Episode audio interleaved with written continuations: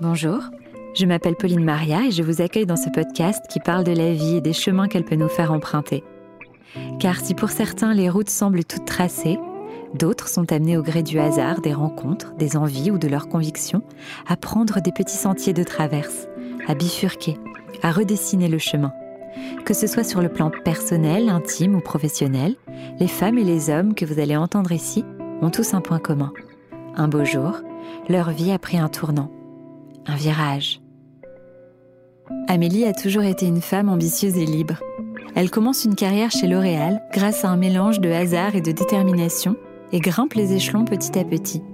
Côté perso, Amélie devient maman et très vite maman solo. Elle se démène pour jongler entre ses différentes casquettes et s'en sort à merveille. Des années plus tard, alors que sa carrière est installée, qu'elle a un poste à responsabilité et s'apprête à partir faire un tour du monde avec son fils, elle rencontre un homme, Hamza, un homme qui lui donne envie de crier le mantra qu'elle a depuis toujours. Allez l'amour. Ils décident de devenir parents. Au début, la grossesse d'Amélie se passe très bien, mais tout se complique. Environ 4 mois avant la date prévue d'accouchement, leur fille, Sherazade, naît extrême prématurée alors qu'elle pèse seulement 800 grammes. Dès lors, Amélie et Hamza se battent chaque jour à ses côtés pour la survie de cette petite fille, si forte et si fragile, branchée pendant des semaines à des machines et des tuyaux qui l'aident à respirer. Et pas une minute ne passe sans qu'il ne se répète Allez l'amour, comme pour tenir. Aujourd'hui, leur vie est redevenue normale et Sherazade va bien après cette épreuve qui les a changés pour toujours. Et récemment, la petite voix dans la tête d'Amélie qui lui susurrait de croire en ses rêves a parlé plus fort et l'a poussée à tout plaquer pour créer sa marque. Allez l'amour. Je vous souhaite une bonne écoute. Bonjour Amélie. Bonjour Pauline. Comment ça va? Écoute, ça va bien, merci. Je suis très contente que tu sois venue pour qu'on enregistre un épisode. En plus, toute parée de Aller l'amour, ta nouvelle marque. Donc euh, franchement, c'est trop cool. Ça donne vraiment envie de craquer, je dois dire. Ah, avec ce froid là, te voir dans ton petit sweat oui, euh, ça. J'ai bien chaud. Je suis jalouse. Et justement, on va parler un peu d'un virage finalement à la fois pro et perso. Enfin, tu vois, un virage pro, mais qui était extrêmement influencé par ta vie perso. Bien sûr, ouais. Comme souvent, euh, les virages qu'on peut prendre dans la vie, mm. puisque tu as quitté un poste à responsabilité chez L'Oréal. Oui pour lancer ta marque de vêtements euh, Aller l'amour, suite à pas mal de choses qui se sont passées dans ta vie, notamment la naissance de ta fille euh, extrême prématurée. Absolument. Qui t'a fait voir les choses euh, différemment. Mm on va commencer par le commencement et donc revenir à la vie de la petite Amélie qui travaillait chez L'Oréal, qui a commencé là-dedans. Est-ce que tu te plaisais dans cette boîte? Oui, beaucoup. Moi, faut savoir. Enfin, après, j'ai un parcours un peu classique, quoi. J'ai fait des études d'école de commerce, enfin classe prépa, école de commerce. Et euh, ceci dit, je suis un peu arrivée chez L'Oréal par hasard. Au début, quand j'étais euh, étudiante en école de commerce, je voulais travailler dans l'art. Mhm. Et euh, j'ai fait des stages au musée du Louvre, etc. Et puis après, il a fallu trouver un job. Et je me suis rendu compte que les jobs dans le milieu de l'art, c'était compliqué d'avoir euh, des salaires euh, un peu corrects, surtout en vivant à Paris. Et en finissant mon école de commerce, j'ai fait un mémoire sur le mécénat d'entreprise, puisque je faisais mon stage en mécénat d'entreprise au musée du Louvre quand j'étais étudiante. Et euh, j'ai trouvé l'adresse mail un peu par hasard, enfin sur Google, quoi. Ouais. en googlant mécénat L'Oréal, j'ai trouvé l'adresse mail de la euh, directrice de la fondation de L'Oréal de l'époque. Et je lui ai envoyé un mail, un peu au débeauté. Et incroyable, elle m'a répondu et elle m'a reçu pour que je l'interviewe pour mon mémoire. Et évidemment, vu que j'étais diplômée, bah, je lui ai donné un CV, quoi, parce que bah, quand on est diplômé, on cherche un CDI. Enfin, c'était un peu le Graal, euh, à l'époque. Et du coup, j'ai rencontré les RH. Et moi, à la base, j'étais pas forcément euh, passionnée des produits de beauté, mais j'adorais l'idée de la beauté. C'est ce que je cherchais aussi dans l'art. Enfin, j'étais persuadée qu'il y avait euh, quelque chose vraiment de profond, alors que ce soit dans l'art pour diffuser de la beauté et donc un sentiment positif, mais aussi ensuite en rencontrant les gens de L'Oréal, le fait que la beauté pouvait être un, un moteur euh, d'empouvoirment, d'émancipation et de bien-être. Hmm. Il y a un peu de versants à la, beauté. Ça peut être la beauté qui masque quelque chose ou au contraire qui exprime, qui révèle un sentiment profond. Donc c'est un peu, c'était un peu la manière dont je le, je le voyais. Et puis en fait, en rencontrant les gens de L'Oréal, je me suis rendu compte que c'était des gens euh, brillants et passionnés. Et c'était quand même une très belle boîte. Enfin, c'est la première boîte de beauté au monde. Donc, c'est une très, très belle boîte française.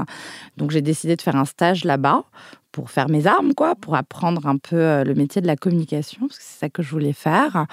Et puis, bah, le stage s'est transformé en 15 ans de carrière chez L'Oréal. Donc, ça m'a plu, ouais. ouais. Bravo, du coup, d'avoir euh, eu ce job au culot, quoi. Ouais, c'est marrant parce que l'histoire, c'est pas du tout euh, ouais. de recommandations où j'ai pas forcément cherché activement à être embauchée, mais c'est la vie, encore une fois, qui m'a amenée euh, sur cette voie. Et donc, au fil de ces 15 années, mm. tu as évolué en interne, etc. C'est un mode de vie où il y a pas mal de déplacements, mm. où il y a pas mal de. Oui, il y avait des soirées, des événements. Des événements, ouais, des soirées et tout. Et ça, du coup, c'était un mode de vie hyper prenant, j'imagine. Oui. Et ça te plaisait? Oui, euh, oui, oui. Moi, à cette époque de ma vie, c'est ce qui me plaisait. C'est-à-dire que, en fait, il y a un peu deux choses. La première, c'est que j'ai commencé chez L'Oréal, j'étais stagiaire et je suis tombée enceinte pendant mon stage, mon premier stage. Donc, j'étais la stagiaire enceinte. C'était un peu marrant à l'époque, c'était pas très commun. Et si tu veux, sur le moment, à la fin de mon stage, quand on m'a proposé un CDI, bah évidemment, j'ai dit oui parce qu'il y avait le côté sécurité, etc. Le fait d'avoir un job comme ça, quand même, il était euh, assez prenant, me permettait d'avoir une sécurité pour élever mon fils, que j'ai eu donc à 24 ans. Et je me suis retrouvée assez vite, enfin à 26 ans, j'étais mère célibataire. Donc mm. autant te dire que ça te donne une motivation pour bosser, quoi. Quand même, ton boulot est prenant. Quand tu es mère célibataire, en plus au début, j'avais pas de pension alimentaire. Donc euh, il fallait bosser, quoi. Mm. Donc pour ça, L'Oréal m'a apporté une énorme sécurité. L'Oréal m'a aussi permis de évoluer. C'est-à-dire, au début, j'ai commencé stagiaire. Après, j'avais des petits jobs de responsable de com où je faisais des RP, des dossiers de presse, etc. Donc, oui, c'était un boulot prenant parce que chez L'Oréal, ben, on, travaille beaucoup.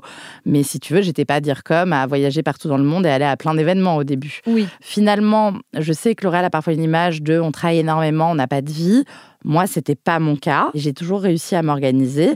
Et puis, c'est aussi un rythme qui, moi, m'allait. Je pense qu'aussi, ça dépend de chaque personne. Moi, je suis quelqu'un qui aime bien être occupé. Donc, du coup, j'arrivais à organiser ma vie pour pouvoir à la fois m'occuper de mon fils et à la fois euh, bah, délivrer et travailler assez pour pouvoir progresser. T'as jamais envisagé de partir pendant ces 15 ans, quoi, tu vois? Tu t'es jamais projeté faire autre chose avant euh, récemment bah, Disons que depuis quasiment le début, quand même, j'ai un espèce de fantasme d'entrepreneuriat. Hmm. C'est-à-dire euh, que euh, je suis quelqu'un quand même d'assez indépendant, qui a une grosse force de travail. Et c'est vrai que j'avais cette espèce de rêve de monter ma boîte ou ma marque, mais sans projet précis.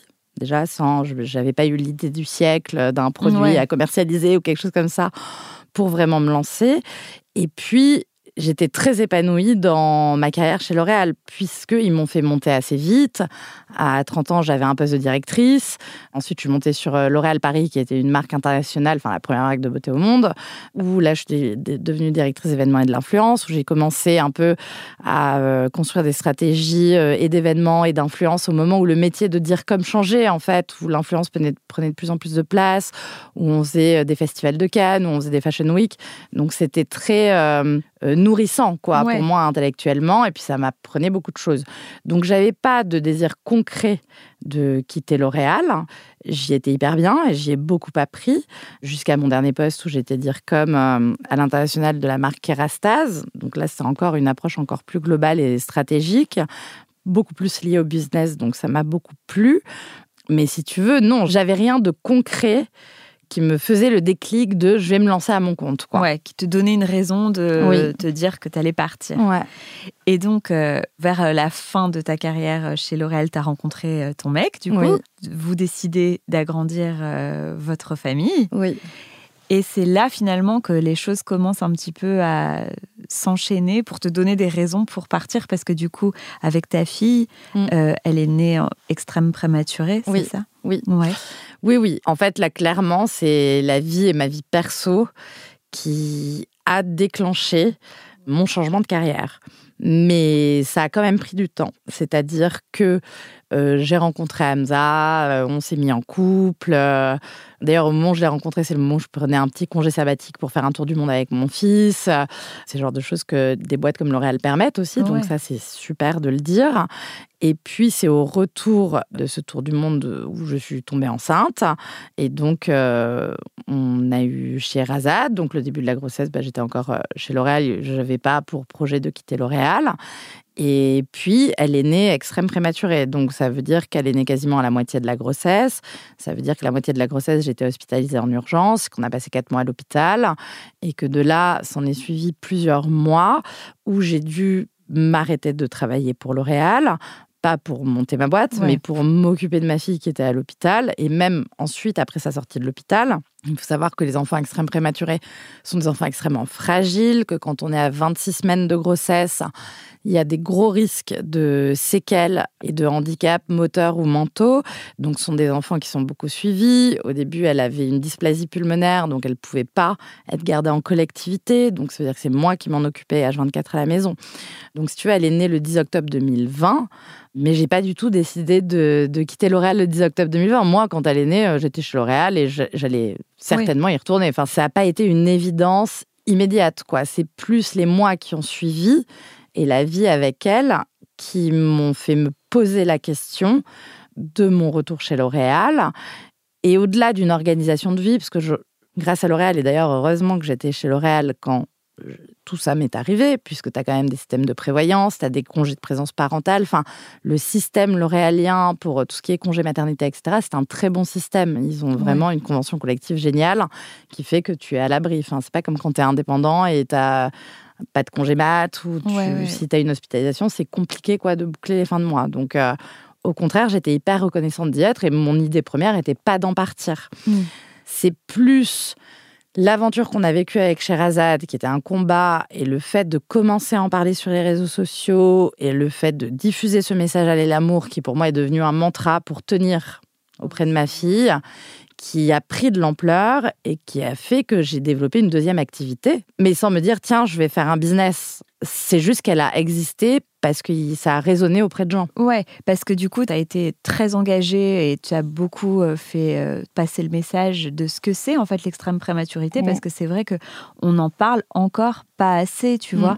Par exemple, euh, moi, il y a des choses que j'ai appris grâce à ton compte, tu ah vois. Ben, notamment le fait, euh, tout ce que tu viens de dire sur euh, la fragilité. C'est vrai qu'on a un peu naïvement, du coup, tendance à te dire, ouf, ça y est, c'est bon, il ou elle est rentré à la maison. Bien sûr. Du coup, que tu sensibilises un peu à tout ça, c'est super important mm. et ça aide aussi les gens à être un peu plus bienveillant, tu mm. vois, par exemple, euh, à donner des idées de, je sais pas, être euh, aidant plus longtemps. Mm, mm. Parce que parfois, on a tendance à aider des parents qui ont des très jeunes enfants, mais tu vois, après, au tout début, et puis. Euh, bah, chacun reprend le cours de sa vie, tu vois, va aussi s'occuper de ses enfants et Bien tout. Sûr. Et en fait, bah, toi, tu as ouvert les yeux aussi là-dessus, sur le fait que quand t'es parent d'un extrême prématuré, les coups de main, ils sont bienvenus longtemps, en fait. Ouais, ouais.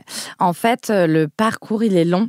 Euh, effectivement, il ne s'arrête pas à la sortie de l'hôpital. Donc bon, évidemment, la période de l'hospitalisation, elle est terrible, surtout au début, quand le pronostic vital est engagé, c'est vraiment très dur. Et il y a des, beaucoup de parents qui sont confrontés au deuil. Il y a aussi le fait que des naissances prématurées, il y en a de plus en plus.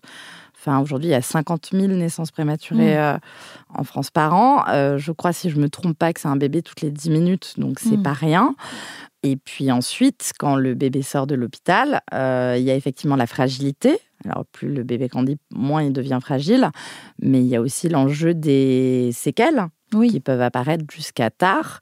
Pour te donner une, idée, euh, Sherazade, elle va être suivie jusqu'à ses 7 ans. Hmm. Après, nous, euh, on a beaucoup de chance sur notre parcours parce que pour un bébé né à 26 semaines, elle a vraiment, aujourd'hui, de ce qu'on a vu, euh, de ce qui est contrôlé, peu de séquelles. Euh, donc elle a besoin d'accompagnement sur certaines choses, mais on est très chanceux et euh, souvent la prématurité, ça veut dire beaucoup d'opérations en sortant de l'hôpital, ça veut dire des séquelles, ça veut dire de potentiels handicaps.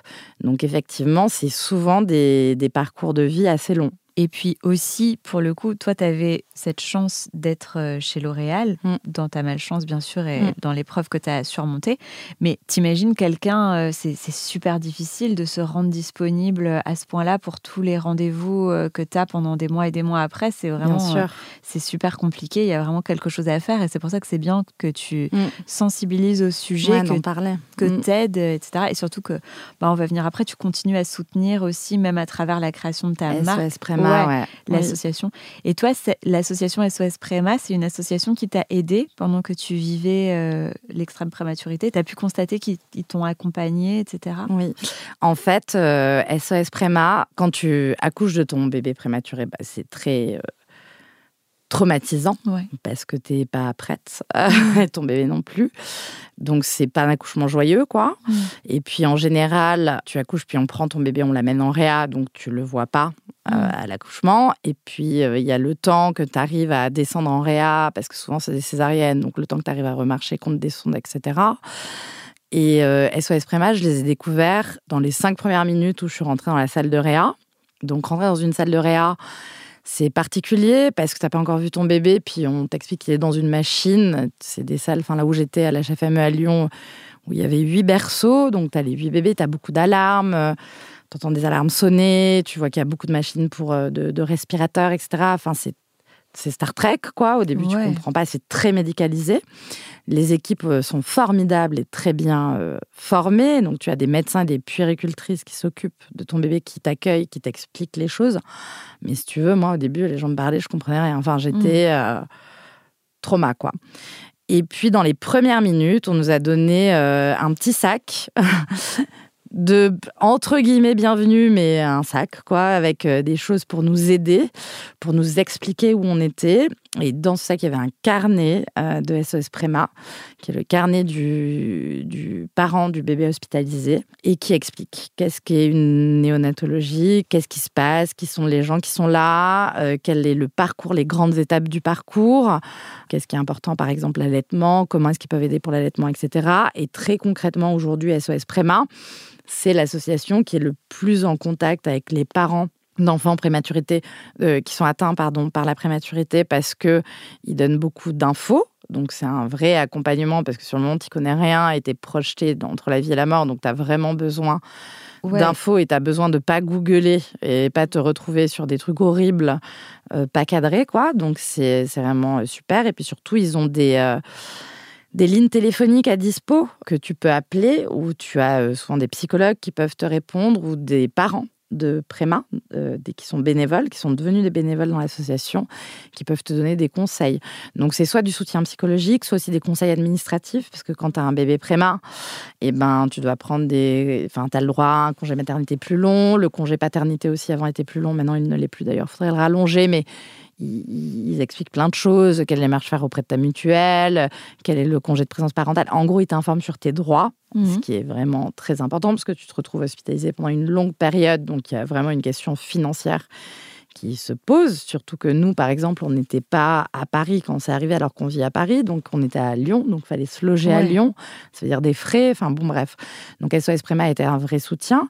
Et puis au-delà du soutien aux parents, SOS Préma fait un travail formidable, c'est-à-dire qu'il récolte des fonds pour équiper les services de néonats, pour faire en sorte que les parents restent au plus proche de leur bébé. Parce qu'il y a un enjeu quand ton bébé est en couveuse, c'est que la séparation euh, bébé-parent veut dire des séquelles pour le bébé. En fait, ils se sont rendus compte en faisant des études que euh, le fait que le bébé soit séparé pouvait vraiment euh, rendre sa survie beaucoup plus compliquée. C'est pour ça que dans les services de néonat, ils encouragent beaucoup à faire du pot à pot avec ton bébé. Donc on te pose ton bébé contre toi avec toutes les machines, etc. Mais donc c'est très impressionnant, mais pendant 4-5 heures. Et ils se rendent compte que quand le bébé est contre toi, bah, le, son rythme cardiaque se stabilise mieux, parce qu'il prend aussi le pli de ta respiration. Enfin, il y a plein de choses qui font que ça aide sa survie. Et un, service de néonat, c'est compliqué parce que tu as des machines de réanimation. Enfin, voilà, les moyens sont quand même mis dans la survie du bébé et SOS Préma essaye de mettre des moyens dans, euh, par exemple, ils essayent de construire des, chambres parents-enfants, ce qui est formidable pour que les parents puissent dormir avec leur bébé hospitalisé. Ça serait fou. Mmh. Aujourd'hui, c'est pas encore possible dans la majorité des services, mais même avoir des transats un peu décents, enfin, sur lesquels tu puisses rester des heures avec ton bébé. Et donc vraiment, c'est leur objectif d'aller rapprocher les parents des bébés et ils ont aussi tout un pan qui est la formation des soignants.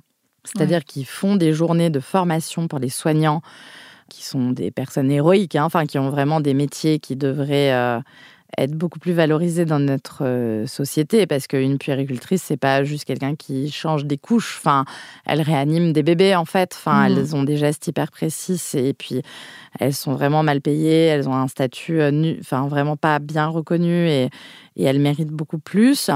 Mais SOS Préma, en tout cas, les accompagne en leur euh, justement en créant un lien avec les parents, au-delà des parents hospitalisés, mais sur l'après, sur des témoignages de parents, pour en gros créer une espèce d'équipe entre les soignants et les parents, pour essayer d'investir au maximum les parents auprès de leur enfant hospitalisé. Ouais. Donc euh, j'imagine que effectivement quand tu vis ça, ça laisse peu d'espace de cerveau disponible pour se dire tiens est-ce que je vais changer de métier quoi, ouais, tu vois non, Et donc, pas le sujet. pas le c'est pas le sujet. Non, ouais, le sujet, c'est comment je me réveille le lendemain et comment ça. je marche jusqu'à la réa et que je fais pas que chialer à côté de ma fille et comment j'essaye de, de tenir, quoi. Bah ouais, parce que tu disais qu'en plus, euh, parfois, euh, t'arrivais, le bébé qui était à côté de Sherazade, Mm. malheureusement, euh, enfin, était Ouais, euh, parti. Donc, Mm. ça a dû être un combat extrêmement difficile. Et euh, là, donc, du coup, quand tu as la super bonne nouvelle, quand on te dit bah, évidemment que le pronostic vital est plus engagé. Mm. Et donc, après, j'imagine que la rentrée à la maison, quand tu appréhendes ta vie de maman, déjà, ça, ça doit être compliqué aussi de trouver tes marques quand tu as vécu tout ça. Ouais, ouais, ouais. En fait, t'as un vrai. hum, En fait, à la fois, t'es soulagé. En fait, quitter l'hôpital, c'est particulier parce que c'est vraiment euh, une relation complexe quand on est parent d'enfants hospitalisés avec l'hôpital, parce qu'à la fois, on déteste ce lieu parce qu'on voudrait être chez nous avec notre bébé. Et à la fois, c'est l'hôpital qui maintient notre bébé en vie. Donc, euh, quand tu rentres chez toi, tu dis, mais comment je vais faire en fait là? Parce qu'il n'y a plus de machine, il n'y a plus de médecin. Enfin. Quand tu rentres avec un bébé prématuré, il y a plus de risques euh, sur la mort subite du nourrisson, il y a des troubles de l'oralité, elle peut faire des fausses routes, euh, elle peut choper une bronchiolite. Les bronchiolites, ça peut être fatal, beaucoup plus que pour un bébé euh, né à terme, pour un bébé prématuré. Donc, t'as peur en fait. Ouais. Nous, on a eu la chance, vu qu'elle est née vraiment très, très. Enfin, c'est de l'extrême prématurité, on a eu un mois d'hospitalisation à domicile. Donc ça, c'est super. Ça veut dire que tu rentres chez toi, mais tu as des puéricultrices qui passent tous les jours. Et puis plus ça va, plus ça s'espace pour euh, t'apprendre les gestes. Parce que si tu veux, moi, je rentre chez moi, mais j'ai déjà été maman, je me suis déjà occupée d'un bébé, donc j'ai... Je suis censée savoir faire, mais là, je ne savais plus rien faire en fait. Enfin, j'avais l'impression que changer une couche, c'était le bout du monde et que j'allais pas y arriver. Donc, à la fois, tu as ta formation que tu as eue à l'hôpital, parce que toi aussi, en fait, tu as été un peu formé comme un soignant. Tu t'es occupé de ton bébé. C'est pour ça que c'est très, très important que les parents restent auprès des bébés à l'hôpital, parce que ça crée le lien pour pas te retrouver seul chez toi avec ton bébé euh, qui a été géré par des soignants et tu as peur qu'il meure et tu sais pas comment le gérer quoi. Mm. Donc c'est euh, petit à petit. Donc oui, il y a un soulagement, mais euh, quand tu es parent de préma, tu as une inquiétude qui reste très longtemps. Enfin moi je sais que j'ai été euh, dans de l'hypervigilance pendant très très très longtemps avec Sherazade.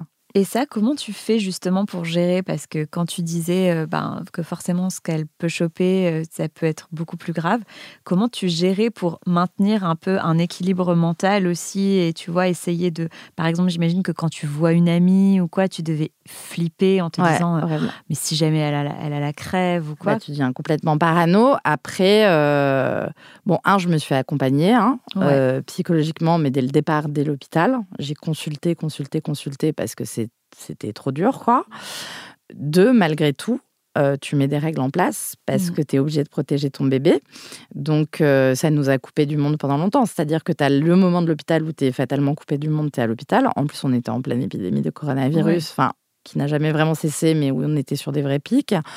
Donc, euh, tu vois, moi, je me rappelle quand on est sorti de l'hôpital, la première fois que mes amis ont vu ma fille, c'était euh, plus d'un mois après sa sortie d'hôpital et c'était dehors, quoi. Hmm. Dans un parc, alors il faisait hyper froid, mais on l'avait bien couverte. Et c'est 10 minutes et personne la touche. Hmm. Euh, donc, c'est pas facile, mais euh, tu es un peu obligé de marcher comme ça parce que tu as vu ton bébé se faire réanimer, donc tu sais quels sont les enjeux. C'est parfois compliqué de l'expliquer aux gens parce que pour eux, c'est une célébration, ils ont envie de la prendre dans les bras. Euh, et si tu ils sont Oui. battus à tes côtés, ils t'ont soutenu, et puis tu es là en mode touche pas à mon bébé. Donc, ils sont vraiment genre, bah, euh, c'est pas très sympa. Mais il faut expliquer en fait et être transparent. Pour te donner une idée, là, c'est le premier Noël, elle a deux ans, euh, qu'on a passé en famille avec des gens Ouais. où les gens peuvent la toucher, la prendre dans les bras, etc. et où je fais pas des paranos. Hmm. Jusqu'à maintenant, c'est un cercle restreint de personnes. Hmm. Tu vois, les grands-parents, c'est tout, et pas trop euh, faire attention avec les autres enfants. Enfin, quelqu'un qui éternue, tu le fous à la porte. Ouais, ou alors on reste un peu loin. Euh, donc voilà. Donc aujourd'hui, ça va. Euh, mais oui, c'est un long parcours pour arriver là. Et psychologiquement aussi, ça demande beaucoup de résilience et d'adaptabilité. Parce que même moi, parfois, j'ai des réflexes qui reviennent. Je dis, mais non, enfin, c'est bon, euh, détends-toi, tu vois. Ouais. Déjà que pour le coup, quand on est en postpartum, on a tendance à se sentir un peu isolé. Ouais. Alors, j'imagine que toi, tu as dû le ressentir aussi, même pas forcément par rapport au fait de faire rencontrer ta fille, euh, tu vois, à tes amis, mais même toi. Oui. Parfois, c'est vrai que tu vois, c'est tellement salvateur de mm. recevoir une copine et genre de prendre un thé, de pouvoir un peu te décharger mm, mm. Un peu au bout du rouleau. Mm. Donc euh, j'imagine que ça a dû être extrêmement difficile de pas avoir ce sas, quoi, tu mm. vois, aussi. On a été beaucoup en vase clos, ouais. Bon, après, j'ai quand même. Euh, enfin, rapidement, non, en fait, c'est pas rapidement. Je pense qu'elle devait avoir euh, neuf mois. À ces neuf mois, j'ai pris une nounou quand même pour m'aider. Il y a ma belle-mère qui m'a quand même pas mal aidée. Donc, il y avait quelques personnes clés comme ça qu'il a fréquenté quand même régulièrement. Mais bon, pareil, il faut vérifier les vaccins de la grippe. Il faut vraiment que les gens fassent gaffe, quoi. Puis si tu as un rhume, tu mets un masque. Après, moi, ce qui m'a aidé pour le coup, mais c'est aussi ce qui m'a aidé à l'hôpital, quoi, c'est le fait de raconter. Euh, sur les réseaux sociaux ce qui se passait. Il y avait euh, une espèce de solidarité virtuelle qui s'est mise en place et un canal d'écoute euh, hmm. qui m'a aussi permis d'avancer. Oui, parce que quand tu dis que du coup, naturellement, tu as une deuxième activité qui s'est créée, au départ, du coup, c'était pas Aller l'amour, c'était ton compte Instagram qui a pris beaucoup d'ampleur euh, quand tu as partagé euh, ton histoire. Mm.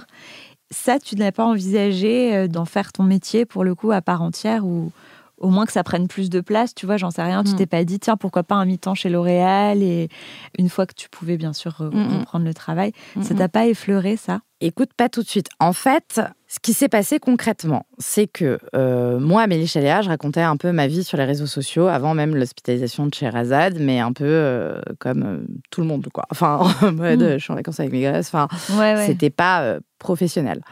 Quand il s'est passé ce qui s'est passé et qu'on s'est retrouvé à l'hôpital, je me suis mise à raconter ce qui nous arrivait. Et là, j'ai eu plus d'audience. À l'hôpital, c'était vraiment très dur. Et si tu veux, Aller l'amour a commencé à exister à ce moment-là, puisque ce Aller l'amour, en fait, je l'avais créé avant. Mais pour moi, c'était pas une marque. Hmm. En fait, ce Aller l'amour, euh, c'était un truc que je disais euh, comme ça. Enfin, c'était un espèce de mantra que j'avais dans la vie, euh, que je racontais avec des potes en buvant des coups. en mode avant de rencontrer Hamza, alors ton nouveau date Tinder, bah non, ça a encore pas marché, mais c'est pas grave, Aller l'amour, on va y arriver, quoi. Enfin, c'était plus une blague, tu vois. Hmm elle est bleue, elle est l'amour, quoi. Enfin, c'était Amélie, elle est l'amour. C'était drôle. Et puis, quand on que c'est avec Hamza, donc c'était même avant chez Razad, hein, c'était en 2019, euh, on s'est dit, ah bah, trop drôle, on fait des stickers, c'est des pins à l'amour et on les donne euh, à nos copains, quoi. Et donc, on a fait des stickers à l'amour comme ça. Bref, c'est resté un mantra, un truc assez joyeux, mais qui, pareil, n'était pas forcément destiné à devenir une marque. C'est quand on a été à l'hôpital et que on dormait à la maison des parents, parce qu'on était loin de chez nous, donc on dormait dans l'enceinte de l'hôpital, et que tous les jours, il fallait traverser le parking de l'hôpital pour aller rejoindre Sherazade en Réa, et que tous les jours, je me disais, aujourd'hui, il faut pas que je lise le panneau service funéraire, parce que ça va mm. me porter malheur. Tu sais, j'ai développé des tocs, quoi. Enfin, c'était particulier, euh, je me suis mise à coller des stickers l'amour dans l'hôpital pour que le message que je reçois avant, pour aller voir ma fille, c'était ça. Et puis je me suis mise à raconter le combat de Sherazade. Et pour moi, le fait d'écrire tous les jours qu'elle était en vie, ça voulait dire qu'elle était en vie. Ouais. Et je me rappelle très bien que dans les couloirs de l'AREA, quand il l'a réanimée, quand je voyais qu'elle dévissait et qu'il me disait, bon là, il faut sortir en... Et donc tu sors dans le couloir en larmes et tu vois euh, dix personnes autour de ton bébé que tu as vu gris et tu sais pas si tu vas revenir et ton bébé va être en vie. Et je me retrouvais dans les couloirs de cet hôpital et je voyais sur les murs, à la néonate de Lyon, ils avaient fait des panneaux où tu voyais des photos des bébés, euh, genre nés à 800 grammes comme Sherazade, et juste à côté, il y avait une photo d'un bébé de 4 ans, tu vois. Enfin, d'un enfant de 4 ans. C'est la même personne. Et alors là, tu regardes ça et tu dis, ouais, en fait, euh, on va... c'est possible. Ça peut marcher, en fait. Là, je peux re-rentrer, elle peut encore être en vie. Et si tu veux, le fait de raconter qu'elle vivait, ça me faisait réaliser qu'elle était en vie, même si elle frôlait la mort. Donc, mm. je choisissais la vie en racontant ça. Et du coup, je signais pas mal des textes par aller l'amour. Et c'est là où les gens de ma communauté ont commencé à me dire mais euh, moi aussi je veux euh, avoir ce sticker, moi aussi je veux coller des stickers, ce message il me parle parce que moi il m'est arrivé ça dans ma vie, parce que moi j'ai ce combat là, parce que je trouve que le message est beau parce qu'il porte à la fois l'amour mais à la fois une histoire de résilience et de de combat quoi. C'est pas juste aller l'amour, euh, c'est mignon, il y a des cœurs et un peu cucu, tu vois, c'est aller quoi, on y croit tu vois. Il y a un truc de euh, c'est aussi un combat, tu vois.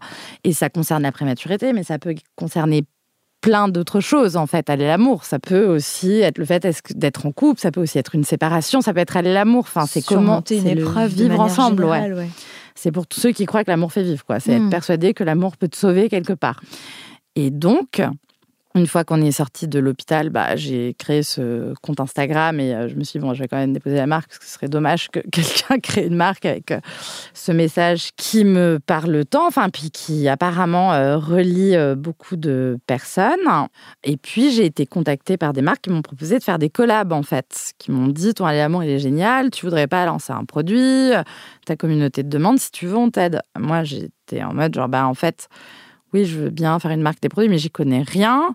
Et puis, euh, je pourrais euh, faire un truc, acheter un t-shirt à 10 centimes, euh, je sais pas où, et puis coller un logo dessus et le vendre et me faire de l'argent. Mais c'est pas non plus la démarche fondamentale. Je voulais quand même que ce soit quelque chose de responsable et de solidaire. Donc, ça a commencé comme ça quand j'étais en congé mat.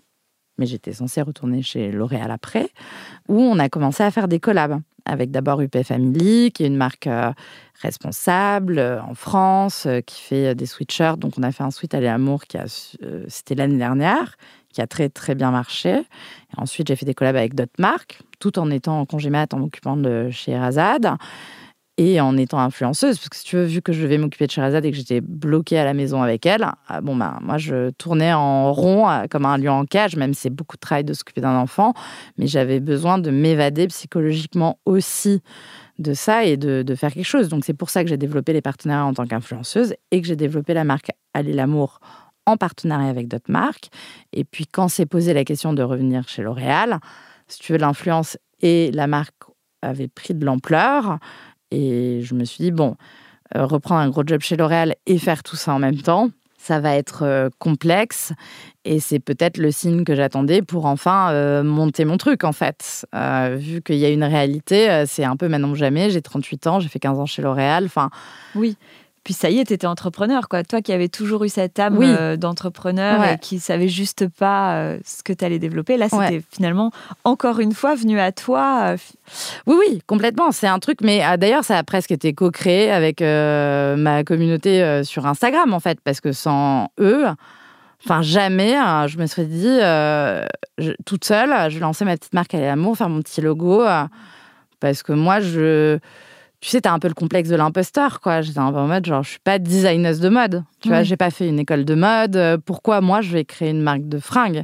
Et d'ailleurs, Elle l'amour, à terme, c'est pas une marque de fringues, c'est une marque qui diffuse de l'amour pour tous ceux qui croient que l'amour fait vivre. Donc aujourd'hui, c'est des fringues, mais demain, ça peut être un bijou, après-demain, un objet. Enfin, l'idée, c'est de le laisser après, après-demain un parfum, on ne sait pas.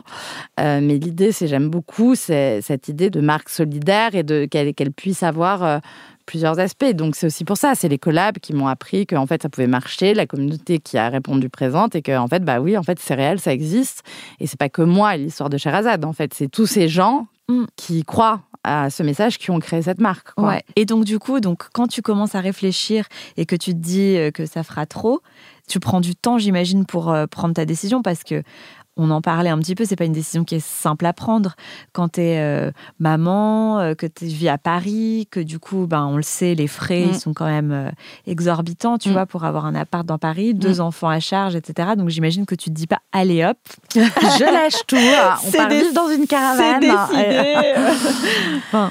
Bien sûr. C'est une longue réflexion. Hein. enfin, je suis sortie de l'hôpital le 6 janvier 2021 et j'ai quitté L'Oréal en août 2022. Entre-temps, il y a eu le congé mat, le congé de présence parentale, mais je suis quand même retournée chez L'Oréal en mission. Enfin, il était question que je prenne un autre poste, etc. Mais c'est au moment de ce questionnement-là. En fait, si tu veux, ça a été une discussion aussi avec les RH et avec mes anciens boss, etc., qui s'est faite de manière hyper transparente et honnête. C'est pour ça que j'adore cette boîte aussi et que moi, je leur serai loyale euh, toute ma vie. Donc, je suis vraiment pas partie en mode je claque la porte, ça y est, c'est fini, j'ai enfin ma voie de secours. Ouais. Et euh, ciao, bye, euh, j'aime pas. Au contraire, ça a été un choix euh, cornélien difficile à prendre. Mais comme je te l'ai dit, ça a été effectivement ça. J'ai cheminé, j'ai beaucoup réfléchi et c'était plus. Il y avait un côté c'est maintenant ou jamais en fait si je veux le tenter. Ça veut pas dire que je retournerai pas chez L'Oréal, ça veut pas dire que plus jamais de ma vie je serai salariée. Ça veut dire que c'est à ce moment-là de ma vie que je pouvais prendre ce risque. Ouais, je pense parce que euh, pour le coup, quand tu dis plus jamais je serai salarié, ce que tu montres beaucoup aussi et qui fait du bien, c'est qu'être entrepreneur, c'est pas non plus euh, que du bonheur, euh, que s'imaginer euh, super, je gère mon emploi du temps. Je vais me faire une manicure au lieu d'aller bosser, ça va être super. Je suis hyper libre parce que c'est vrai que c'est un peu parfois quand tu es salarié, tu vois, enfin euh, le côté qui attire, ouais, ça fait rêver. Ça fait un peu rêver. Mais moi ça me faisait rêver, c'est aussi pour ça que je l'ai fait hein. Mmh. Pour le coup, alors surtout toi parce que du coup, c'est vrai que tu t'es lancé dans une aventure qui est monstrueuse. Tu aurais pu te lancer dans un truc qui serait plus simple, je veux dire, je pense quand même. Là, c'est chaud quand même ce que tu as fait, tu vois. Pour être honnête, c'est hyper chaud, quoi.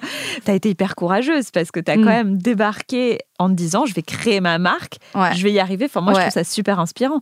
Tu t'es dit, bah, c'est ce que je veux faire, je vais m'en donner les moyens, mais euh, sans avoir euh, les clés, sans être entourée, sans être. Euh, ouais, ouais. Oui, en fait, c'est ce que je dis souvent. Je me suis pas arrêtée pendant un an en faisant mon business plan et bah avoir tous mes partenaires et je me suis lancée. En fait, je me suis un peu lancée parce que des gens sur Instagram me demandaient des trucs. Du coup, j'ai essayé, j'ai fait des collabs. Et en fait, bon, aujourd'hui, c'est un peu le sentiment que j'ai. Je suis un peu en retard sur tout. Donc, j'aurais, j'aimerais réussir à processer un peu plus les choses et anticiper, parce que c'est très dur de faire du développement en gérant l'opérationnel en même temps quand tu es genre deux et euh, que tu as une famille à gérer, etc. Bref, euh, et ça aussi, d'ailleurs, c'est un vrai sujet pour le coup. Le fait d'avoir une marque en couple. Oui, oui, c'est un vrai sujet. C'est un vrai sujet pour le coup. Je peux te dire qu'on se répète souvent Allez l'amour. allez, euh, allez l'amour, hein, on n'oublie pas. C'était ça la ligne directrice.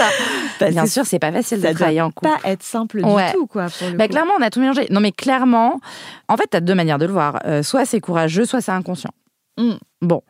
Je, en fait, il y a un moment dans la vie, c'est aussi ça. Hein. C'est, je sais pas si c'est de l'auto-persuasion ou quoi, mais il y a un moment, les grandes décisions, euh, il faut s'imposer un peu des voix. Quoi. Je choisis que c'est courageux.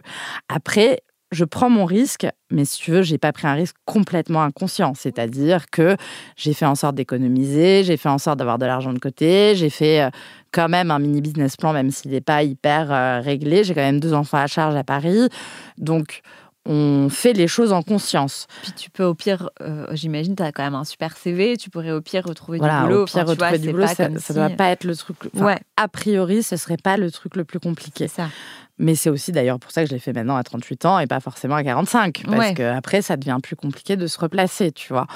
Maintenant, mon objectif aujourd'hui, c'est pas de dire j'essaye, parce que de toute façon, dans deux ans, je retournerai en salariat. Si je le fais, c'est que j'y crois vraiment.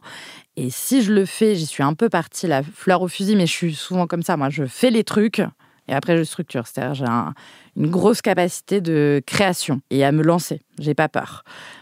Après, je me rends compte qu'il y a des dossiers que j'ai pas forcément anticipé, mais c'est pas grave. On les passe un à un, on met les trucs dans l'ordre et voilà, on peut pas tout faire, mais on fait ce qu'on peut.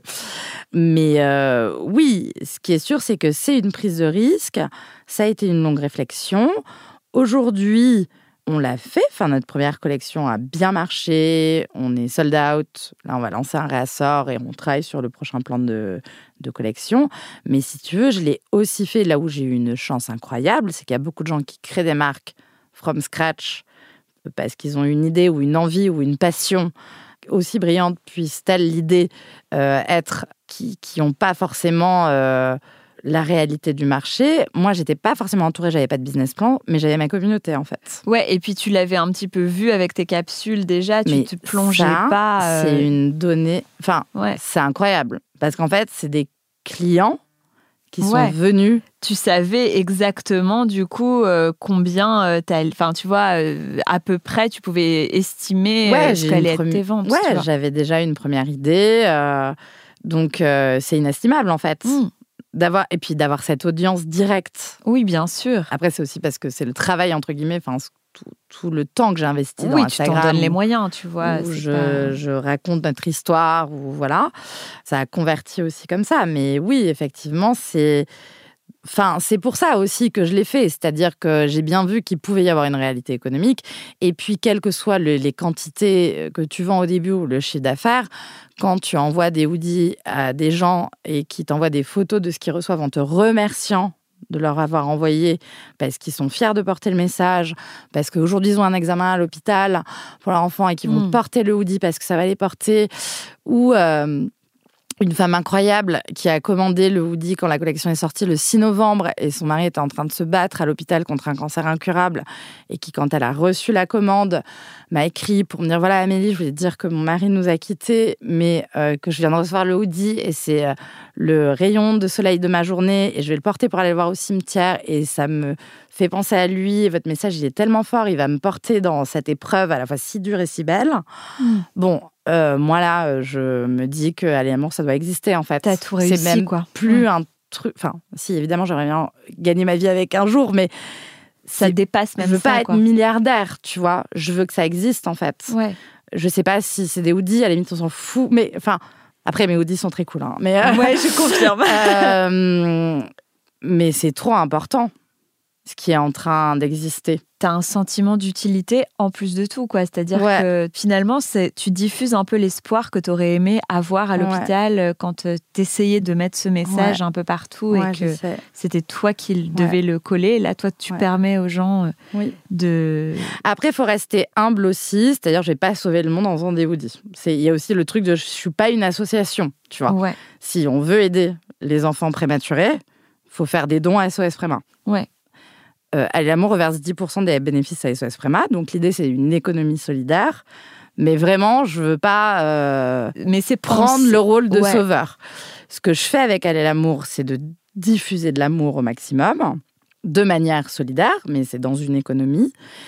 Et l'enjeu, enfin pour moi, l'objectif aujourd'hui, c'est le message résonne, le, message est porteur d'espoir. Il est très sur notre histoire avec Sherazade. Pour moi, l'enjeu, c'est de l'universaliser. C'est-à-dire mmh. que Aller l'amour, c'est pas notre histoire. Enfin, c'est l'histoire de tout le monde. Tout le monde a une histoire d'amour qui a changé sa vie dans sa vie et qui lui a permis de surmonter une épreuve, quelle qu'elle soit. Et ça, je trouve que c'est hyper puissant. Et je pense que c'est ça qui porte la marque sur le long terme. Et je pense aussi que dans un monde où on est confronté à de plus en plus de haine un peu décomplexée, alors que ce soit la guerre, que ce soit la montée du racisme, que ce soit euh, les haters sur Internet, que voilà, à la fois on prend conscience de beaucoup de choses et à la fois ça, ça se tend de l'autre côté. Ben moi, ma, ma mission de vie, c'est de diffuser de l'amour, tu vois, de diffuser un message positif. Et non, en fait, enfin, le côté imbécile heureux, l'amour c'est gnangnan, euh, c'est nul. Non, moi je vois l'amour comme un combat, tu vois. C'est ce qui te fait tenir quand militant, ça devient quoi, aujourd'hui, de croire en ça. Ça ne mm. veut pas dire qu'on est obligé d'aimer tout le monde, ça ne veut pas dire que je suis meilleure qu'une autre. Je il y a des gens que j'aime pas, je m'engueule avec des gens. Enfin, tu vois, je suis pas euh, Gandhi, mais je crois qu'aujourd'hui, le vivre ensemble, il est pas mal euh, challengé dans notre société, au-delà des épreuves personnelles qu'on peut vivre. Et j'aimerais vraiment euh, réussir à incarner ça avec la marque, quoi. Hmm. Diffuser ce message-là. Allez, quoi. Ouais. Allez. Et c'est comment du coup d'être maman et entrepreneur quand on démarre et qu'on est au début de l'aventure et que du coup, bah, comme tu dis, t'as pas forcément encore ton rythme hyper cadré à pouvoir aller, euh, enfin comme tu dis, tu vas annuler tes rendez-vous pour partir te faire faire les ongles. Ouais, comme, ça c'est pas pour tout de suite. Comme tu l'imaginais, enfin comme on idéalise un peu l'entrepreneuriat. entrepreneur sur une plage. C'est ça. Alors, comment ça se passe d'être maman et entrepreneur? Bah, c'est rock and roll. Après, c'était rock and roll aussi d'être euh, salarié avec un gros job en étant maman. Mais la nuance, c'est que tu vois, je trouve en tout cas mm. que quand tu as un gros job, les gens intègrent que tu as un gros job, mm. tu vois. Mm. Donc, tu as tendance quand même à être vachement plus euh, mm. relayé ou, tu vois, euh, épaulé, etc. Parce que tu bosses, c'est officiel, tu vois. Quand tu es à ton compte, pas que les gens pensent que tu es en vacances, tu vois, mais euh, il y a quand même un côté où on attend de toi une flexibilité qui est plus importante. Donc, c'est pas que c'était simple d'être salarié, c'est que je trouve que tu es légitime à ce que ce soit pas simple, tu vois. Absolument. Et quand tu es à ton compte, du coup, tu as ce côté un petit peu de. On attend de toi plus de, je trouve, de flexibilité. Alors, c'est vrai, c'est marrant euh, que tu me dis ça parce qu'on a eu un problème de nous ce matin. Donc, j'ai là, genre, comment je vais pour caler Z pour venir faire ce podcast? Ah, Ouais. donc, j'ai été confrontée au truc ce matin. Alors, oui, tu as raison, il y a plusieurs choses. Euh, la première, c'est que mon mec Hamza est entrepreneur aussi, que lui aussi a quitté son CDI mmh. et qui crée euh, son projet dans l'art. Donc, en fait, on est associé sur Aller l'amour, mais aussi sur son projet euh, dans l'art. Parce que je l'aide sur toute la partie communication, image et tout ça, sur sa galerie virtuelle HD Galeries. Et lui m'aide sur Aller l'amour sur toute la partie euh, prod, logistique, etc.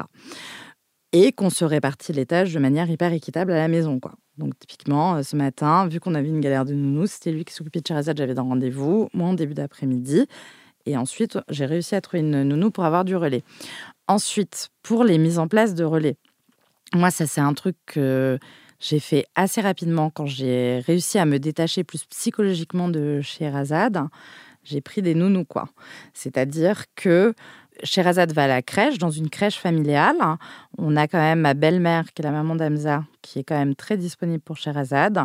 Et luxe, on se prend une nounou trois soirs par semaine qui va chercher Sherazade à la crèche mmh. et qui l'endort. Ouais. Sherazade a eu des gros problèmes de sommeil. On n'a pas dormi pendant longtemps. Et moi, là, si ça continuait comme ça, je pétais les plombs. Ouais. Donc, en fait, j'ai pris un budget mm. et je l'ai mis là-dedans. Ouais. Alors, il faut avoir les moyens, mm. parce que ça coûte cher. Mais, vu que j'avais de l'argent de côté et que malheureusement, maman est décédée, bref, je ne vais pas rentrer dans les détails, mais cet argent-là, je l'investis là-dedans parce que ce temps-là, c'est du temps pour ma santé mentale et c'est aussi du temps, ça me libère du temps pour potentiellement travailler pour travailler. Ou faire des trucs cool avec mon mec. Ouais, voilà. C'était bien aussi. Ou ton fils aussi, du coup, parce que toi. Et pour être avec mon fils, ouais. parce que mon grand de 13 ans, oui, mais lui, il est incroyable. J'ai tellement de chance avec C'est ça, parce que tu partages aussi, enfin, tu arrives aussi à trouver du temps pour faire des trucs euh, avec lui et tout. Enfin, tu vois, tu as vraiment plein de challenges parce qu'en plus, tu as des enfants qui vivent des trucs différents. Oui. Donc, euh, ça, ça doit être hyper euh, difficile au quotidien. mais bon, après, je suis comme tout le monde. Hein. Je suis à la bourse. Enfin, là, je suis à la bourse sur l'organisation de son anniversaire faut lui trouver un stage de fin d'année en quatrième. Maintenant, ils font des stages en quatrième, s'il te plaît. Donc, je suis genre, d'accord, ok, alors fou, j'ai mis le truc à gérer. Bon, comme tout le monde, tu vois. Mais en gros, le message, c'est j'investis dans moi. Et si à un moment, c'est euh, ah, mais non, je pourrais le faire parce qu'en fait, c'est moi qui décide de mon emploi du temps, ou quelqu'un qui me dit, oui, enfin, ça va, t'es à ton compte, t'es free. Hmm. Euh, ouais, je suis free, mais en fait, je suis chef d'entreprise. Tu vois ou mmh. pas? Ouais. Donc, un chef d'entreprise, tu vas voir le chef de, tu vas voir le PDG de L'Oréal. Est-ce que tu vas lui dire non mais c'est bon, t'es flexible, c'est toi qui décides, c'est toi le patron? Ouais. Ouais, mais en fait. Mmh. Je, tu vois, je fais entendre euh, ça aussi, quoi. Ouais. C'est comme euh, mon activité sur les réseaux sociaux. Il y a beaucoup de gens qui pensent qu'être influenceuse, c'est être millionnaire, se faire offrir des cadeaux. Euh, juste pour porter des fringues, rien foutre et partir en voyage. C'est ça, il y a vraiment ce côté en plus rien foutre. Les gens imaginent ah, que c'est. Euh, Franchement, j'ai jamais autant travaillé de ma life en fait. Et j'avais des gros jobs chez L'Oréal. Être influenceuse, ma partie de, de temps que me prend l'influence, mais c'est aussi ça qui nourrit ma communauté, qui me fait ma base pour aller l'amour. Donc je vais pas arrêter. tout est lié.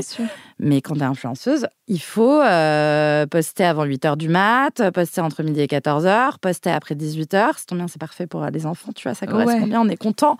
On n'est pas du tout en train de galérer à donner un bain. C'est ça. 9h. Alors qu'il faut faire des stories. C'est ton mec qui te dit, mais attends, là, on est en famille, tu peux lâcher ton téléphone. Ah oui, mais en fait, c'est mon métier aussi, tu sais, tu te rappelles. C'est ça, c'est ça aussi. Le côté, c'est l'absence de déconnexion que pour ah le coup, même quand tu as un gros poste, tu l'avais quand même, ce côté. Euh, oui, bon, tu restes toujours un peu joignable, mais si tu veux, c'est pas autant que quand ton métier, hmm. c'est ça. T'en parlais tout à l'heure, les haters, est-ce que ça t'atteint ou est-ce que tu arrives à prendre du recul? En fait, aujourd'hui, moi j'ai 38 ans, j'ai une première partie de carrière derrière moi, j'ai deux enfants, j'ai vécu l'hôpital. Et puis c'est marrant, j'ai toujours été un profil un peu, enfin je me rappelle en école de commerce, euh, tu sais, euh, tu avais des sites là un peu horribles de gossip. Euh, ou pareil, je m'en prenais pas mal plein la gueule parce que j'ai toujours été un peu en mode je fais ce que je veux et je je m'empêche pas de parler si j'ai envie de parler. Ou euh, à l'époque quand j'étais en, école de commerce je ne m'empêchais pas de coucher avec des garçons si j'avais envie de coucher avec des garçons mais c'était très mal vu quand on était une fille. Donc c'est ce type de choses c'est quelque chose à laquelle euh, je suis habituée ou que j'ai déjà vécu. Donc si je le prends avec pas mal de recul. Et puis j'ai la chance aussi d'avoir été dire comme pendant un moment où tu gères aussi toute la partie social media. Donc, j'ai travaillé avec des influenceuses avant. Donc, c'est pour ça que moi, je respecte ce métier. Il y a des dérives Aujourd'hui, c'est le métier le plus mal vu en France, je pense, à cause d'un certain type d'influence qui vient de la télé-réalité. Mais moi, j'ai travaillé avec des nanas hyper inspirantes, et des mecs aussi d'ailleurs, et puissantes, et qui se servaient de leur réseau et pour faire du business, mais aussi pour passer des messages forts et importants pour la société. Et j'ai eu à travailler avec des nanas qui avaient plusieurs millions de followers et qui, quand elles se prenaient des sauces, ça partait dans des extrêmes. Enfin, quand tu lis, euh, tu vois... 9000 euh, messages euh, hyper véhéments d'une nana avec qui tu travailles qui se fait dégommer pour un mot. Ouais. Enfin, c'est n'importe quoi en fait. Les gens n'ont pas de limite. Donc, L'avantage, c'est que j'ai déjà géré des crises en social media, donc je vois à quoi ça ressemble, je sais euh, combien de temps ça dure, je sais que ça redescend. Enfin, j'ai le côté un peu pro. Ouais. Mon cerveau pro qui prend le dessus en mode je mets à distance.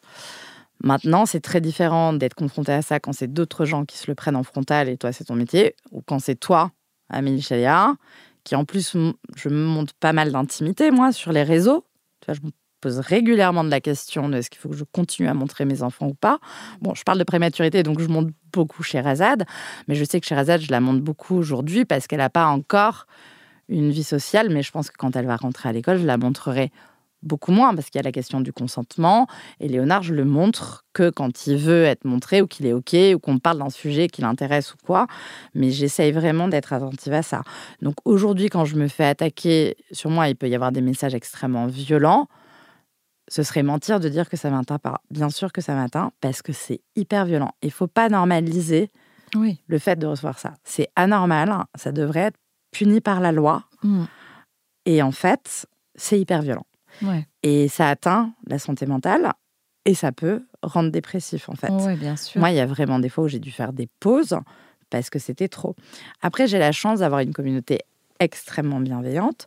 Mais il y a eu un épisode où, euh, que j'ai relayé sur les réseaux sociaux, un épisode de ma vie où j'ai, j'ai subi une agression que j'ai relayé sur les réseaux sociaux parce que je n'arrivais pas à porter plainte. Donc j'ai interpellé sur ce thème-là et ça a été extrêmement relayé.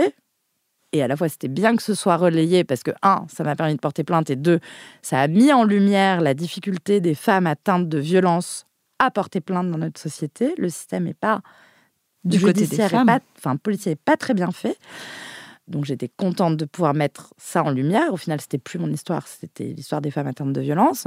Maintenant, suite à ça, j'ai eu un gros afflux sur mon compte de gens pas hyper euh, sympas, où je me suis pris deux backlash. Un backlash masculiniste, de mecs euh, qui étaient en mode euh, Ah, bah encore une féministe qui ouvre sa gueule, mais en fait, c'est comme ça qu'on règle euh, les affaires entre mecs. Donc, tu veux l'égalité homme-femme, bah ferme-la, en fait. Hmm. Si t'es pas contente de t'en prendre une, euh, ferme-la. Ok. Quelle belle vision de la vie. Hmm. Et euh, une vague de backlash raciste, puisque sur mes réseaux, tu vois assez rapidement que mon mec s'appelle Hamza et ma fille Sherazade. Hamza est français, mais ses parents sont tunisiens. Et donc, c'était non, mais elle, elle a rien compris au problème en France, comme si le problème c'était la violence faite aux femmes. Le problème c'est l'islamisme, espèce de putain musulman. Euh, ferme-la. Hmm. Et pardon, hein, je dis des mots vulgaires, c'est pas agréable à entendre dans un podcast, mais c'est la réalité des mots qu'on reçoit parfois quotidiennement sur les réseaux. Et euh, c'est terrible, quoi, parce que tu peux pas forcément euh, retrouver les gens. C'est souvent des faux comptes. Tu as des comptes qui te signalent quand tu commences à avoir des prises de position un peu politiques. Moi, je sais que je parle beaucoup d'antiracisme. Mm. Où vraiment, je suis très claire là-dessus. Je veux pas être militante dans un parti. Je vais jamais dire voter à droite, à gauche, au milieu. Enfin, je m'en fous. Enfin, chacun est intelligent pour moi et capable de faire ses choix. Mais je ferai toujours barrage à l'extrême droite. C'est-à-dire, je dirai toujours. Mm que je suis contre Zemmour, contre Le Pen et contre ces partis d'extrême droite hmm. qui sont extrêmement dangereux et dont on connaît l'histoire. Et quand je fais des choses comme ça, tu as des raids en fait, parce que les mecs sont très organisés sur les réseaux sociaux. Tu as toute une nouvelle génération euh, extrémiste en fait qui est très active sur les réseaux sociaux. Et honnêtement, ça fait flipper d'être face à ça. Donc pour finir, euh, ouais, franchement, ça me touche. Et très régulièrement, je me demande si je vais continuer à être présente sur les réseaux sociaux ou pas. C'est une vraie question. Et c'est aussi pour ça que je fais un peu moins de partenariats, que j'expose un peu moins de notre intimité. Je sais pas si les gens se sont rendus compte, mais il y a eu quand même un léger changement.